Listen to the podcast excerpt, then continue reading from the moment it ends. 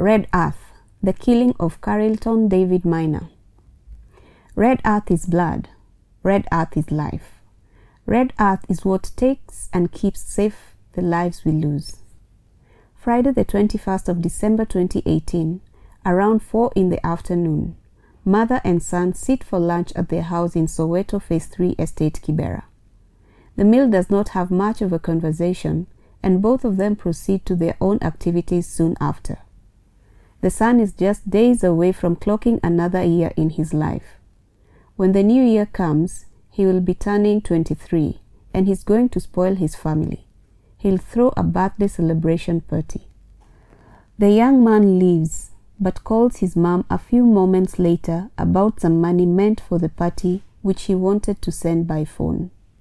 His mom says she wanted to receive it personally from him since there were still issues they needed to discuss. They could not meet at that time. The son must have been busy in his movie shop or doing something involving football. He loves football, and this love for football, at least according to the mom's memory, wasn't always there. She had never thought of her little softy boy as a sportsman until his late teenage years when he started playing football. At one point, she remembers him coming home with application papers for Gor Mahia's FC's under 21 team. Now he's a goalkeeper for his university football team in the UK, and for the last three months, Jinamori FC at Kenyatta. It only made sense to let him be till the next day. After all, isn't tomorrow another day? The young man joins his mates in a video hall for football. It's Liverpool against Wolves. He's not a red, neither a wolf. He's an Arsenal fan, a Gunner. So what brings him here? Alisson Becker of Liverpool, the best goalkeeper in the world. He has watched every throw, every catch, every move. He wants to be just like Becker. On Thursday, the 27th of December, I see a post on Facebook about a student shot and killed in Kibera by police. The video shows a group of protesters walking along Mbagathi Way, Ngong Road, and a section of Kenyatta Avenue. At the point of the procession is a banner with a familiar face. The protesters are almost at GPO roundabout when police tear gas the crowd, forcing each of them to scatter in different directions. As I share the story, I'm sitting on a wall that would have separated Nairobi Dam and High-Rise Estate if it were complete. A few meters away behind me is a small settlement along the complete section of the wall.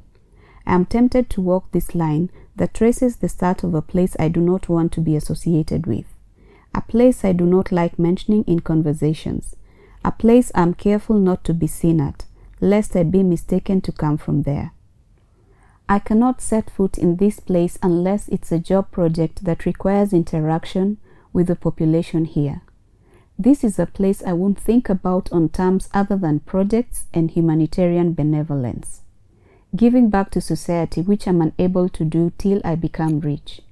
Only then will I be able to walk the path of a poor person and still remain removed from the poverty. I figure it won't be that bad going round the slum side of the wall. I have earphones, at least the music will remind me I do not come from this place. That same Thursday night, the 9 o'clock news shows the full story. It's the same one I've been sharing online, but with some new information. The shooting happened in Soweto Phase 3 estate, and the house where the young man lived is just four doors away from where I used to live. Now the jigsaw ends are fitting themselves together. I know that house with the green walls and a black door. I was once accused of having a bad ear for music and whoever lived in that green-walled, black-doored house had a bad ear too. Indie and alternative rock would be playing whenever they were in. I wanted to know who this person was that played the same music I did. One Sunday morning, I find someone washing their shoes just outside the house. He looks apprehensive as I approach, but breaks into a smile after hearing what I have to say. I love the music you play, I tell him. The few times we met after that, there was always a fist bump, at least a nod of acknowledgement to remind ourselves that although we do not know each other well, we both recognize our existence and bad ears for music. My new friend and I would become separated the time I moved out of the estate. The last time I met him was at a neighbor's shop. He had tried to catch my attention a few times before I recognized him. This time an attempt at knowing each other was made. Bulimu? Yes, Bulimu. Carlson? Carlton? No, Carilton, he corrects and smiles as he steps aside. We would probably have been good friends or might have just remained acquaintances. But all that was all that was. We will never know. Later on that Friday night, the young man and a few other football fans are headed home. They have just finished watching the game that ended two goals to none in favor of Liverpool. The young man must have been impressed by his hero Becker. He must have picked up a few tricks he will test on his next game. A policeman they know passes them. The gate to Soweto Phase 3 is only a few meters ahead. The police officer they had met earlier now appears with a colleague and commands everyone to lie down. They all do as asked. A shot, maybe two, is fired and everyone scatters. Who doesn't know what bullets do? The young man is on his heels too, running towards the gate. He must be promising himself to never again walk at this time of the night, to always run whenever he sees a cop. Perhaps the only thing on his mind might have just been how to get home. Whatever his thoughts were, a pain in his leg tells him that he has been hit, but he's lucky the bullet didn't touch any vital organ. He's now hiding in one of the stalls next to the gate. The beasts find their prey by the smell of blood. His isn't much, but this is not enough protection. He needs to keep his breathing down. The beasts also find their prey by fear. They feel it from your beating heart. One of the ways to get rid of fear, almost any other feeling too, is removing yourself from the current situation and going somewhere far away. The young man must have traveled to his past, to his childhood. He might have been thinking of when he got transferred to Archbishop Gitari boarding school from Bagathi Primary at class 4, when he got admitted to Maseno School after scoring 419 in KCPE. Not bad for a kid from Kibera. He must have loved the rocks of Bunyore. He might have had trouble with the monkeys in his school. He must have felt good winning the East Africa essay writing competition in high school. He must have worked hard for his 84 points in KCSE. When he got the scholarship with the Northern Consortium of United Kingdom Universities at Brookhouse, he must have remembered how close he came to studying actuarial science at the University of Nairobi. And when he joined Leeds University for Engineering and Electronic Communication, he must have made a promise to make himself great for his people, for his home. A man in government uniform wielding an assault rifle looks into the eyes of the young man struggling to stand still because of a wound in his leg. He sees the fear. The beast is excited at this. He feels his blood rush in his veins. The young man's head is rushing with ideas of the things he has heard before about the beast and people like him at this time of the night, sometimes in the day, the things he's heard about corners, about people forced to kneel and lie down. Mm-hmm. You know me, hata ukiuliza watu huku. They know me. They know I'm not a thief. Why are you doing this to me? Why? Neighbors hear a desperate voice pleading, but the sky cracks open and a rain of bullets follows. The young man is now lying on the ground, three holes in his chest. A scratch tells of how he missed the bullet to his head. Our vehicle leaves the station two hours late from my intended travel time. Most of the first hour was spent walking down River Road in search of Matatu shuttles to Murang'a. As we pass by Thika town, I cannot help but notice the earth, red clean earth, and the trees. These two things that make the wind outside whisper the word village through the half open window into my left ear. My right ear is searching for a hint of Kangema in the Gikuyu conversation the driver is having with my seatmate, though I'm not quite sure this is the right vehicle. It's my first journey to this side of the country, destination somewhere around Kangema High School in Kangema, Murang'a County. I took only two people's contacts in the vigil on the previous night. Both of their phones are busy, and now my arrival is pegged on three things the directions, upande magari za kwenda Kangema, ukifika town panda boda hadi Kangema High, alafu ulizia kwenye matanga iko. The ability of a random villager to know where the funeral is, and my own instincts. After a cross check with the driver at every town center we pass, the wind still whispering words into my left ear.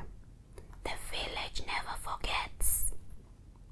One of my contacts finally picks up after missing three calls. We have just got to Kangema, but he tells me the burial is over and advises me to return to Nairobi because there really was nothing left for me to do there. Sure, there was nothing left to do, but there was a lot left to see. I take a motorcycle taxi to the home I was told to ask for.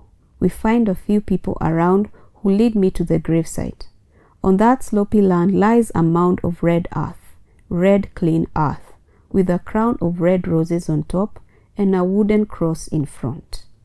Carilton David Maina, born 1st January 1996, died 22nd December 2018. What was left to see was already seen, and indeed there was nothing left to do. Only one more thing needed to be done. I dig my hand into the earth on the side and let the red earth slip through the mound. Red earth is blood. Red earth is life. Red earth is what takes and keeps safe the lives we lose. I buried him too, and I talked to him through the red earth, and he spoke back to me. He said he was safe here now. He asked me to look around. He asked me to visit his mother and see how much work he still had to do. He said the city may forget, but the village never forgets. I remember my lips fashioned to these words, but a different voice spoke. It was his voice, Maina's voice.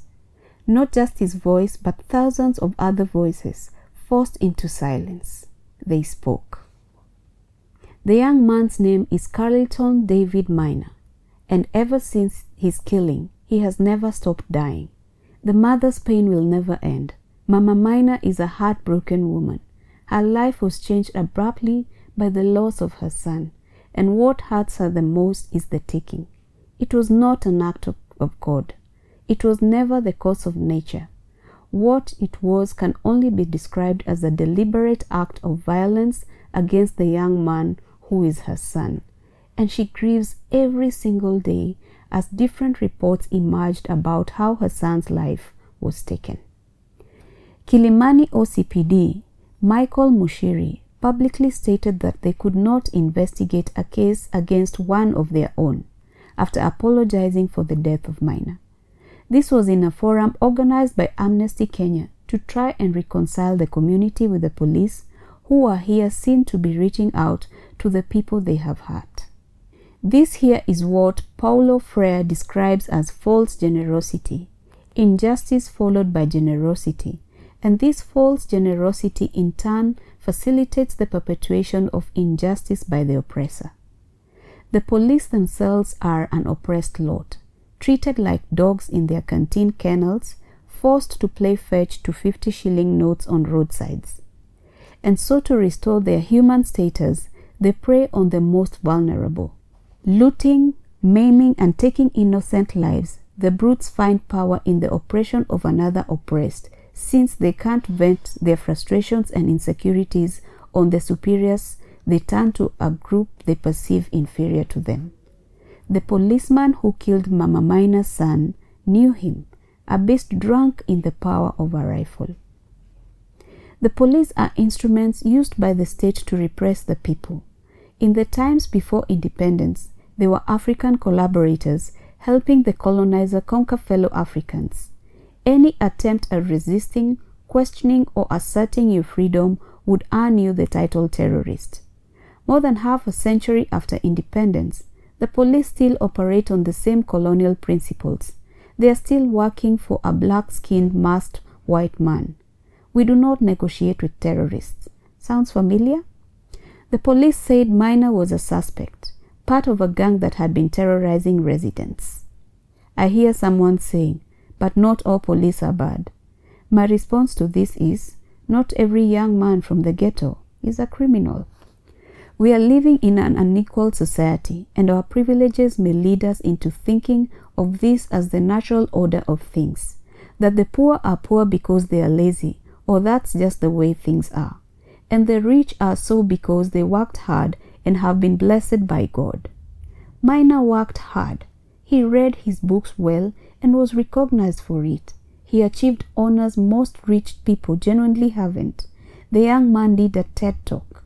The young man dreamed and was making his dreams a reality, but he wasn't allowed to live.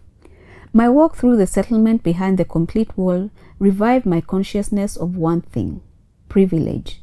The fact that I could slide in and take a tour freely in the ghetto without an agenda, when not everyone from the ghetto could do the same where I lived, showed relatively just how much of choosing I could do. I could opt out whenever I wanted to. Privilege is what makes us unfamiliar with places like these. Situations like these where most would say, couldn't he just have avoided the night? Couldn't he just have avoided talking to some people? Privilege is what denies us knowledge of the people we meet. Privilege is comfort. We do not lack. We do not require helps, so we do not need to know anyone. Privilege is failing in empathy, and privilege puts us at the same level as the oppressor because every form of violence against those we do not know goes unnoticed. This specific violence is against young men and families living in neighborhoods no one wants to go to. Kalundi Serumaga describes poverty as the worst form of violence and at its worst is a form of slow genocide. There's a genocide going on in the ghetto. The victims, young men just starting out in life. The heralds of our times have been hearing rumors about these young men who are showing signs of a bright future. These young men with brains they would never match in their lifetimes. These young men who threaten to save their people from poverty. The Herods affect their hysteria on their loyal servants, who themselves have an already existing inferiority complex, who want no one to rise above them, and they have a special dislike for smart people. Hence, when the Herods of Nairobi commend and gift them for killing youth in Dandora and Mathare, they look for that kid who thinks they're smart in Kibera, eliminate him with the statement he was part of a gang terrorizing residents. The beasts ended his life to ensure that family stays in the ghetto, and they do it every day, every single week. They kill a dream, and no one cares, no one remembers except the earth the red earth that takes and keeps the lives we lose, and the village, the village they return to in boxes, never forget.